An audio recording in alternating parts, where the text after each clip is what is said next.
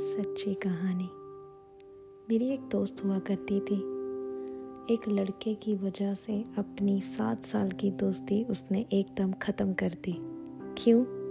क्योंकि मैंने उसे उसके भले के लिए उस लड़के से मिलने से मना किया था। शायद वो मेरी ज़िंदगी की सबसे बड़ी गलती थी। मैंने अपना सबसे अजीज़ दोस्त खो दिया। वही अजीज़ दोस्त मेरे सामने मेरा दुश्मन बनकर खड़ा हो गया।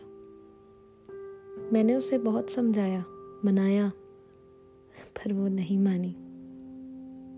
इस बात को 3 साल हो गए आज, पर आज भी कहीं ना कहीं उस बात की दिल में चुभन होती है, पर दिल से उसके लिए दुआ निकलती है।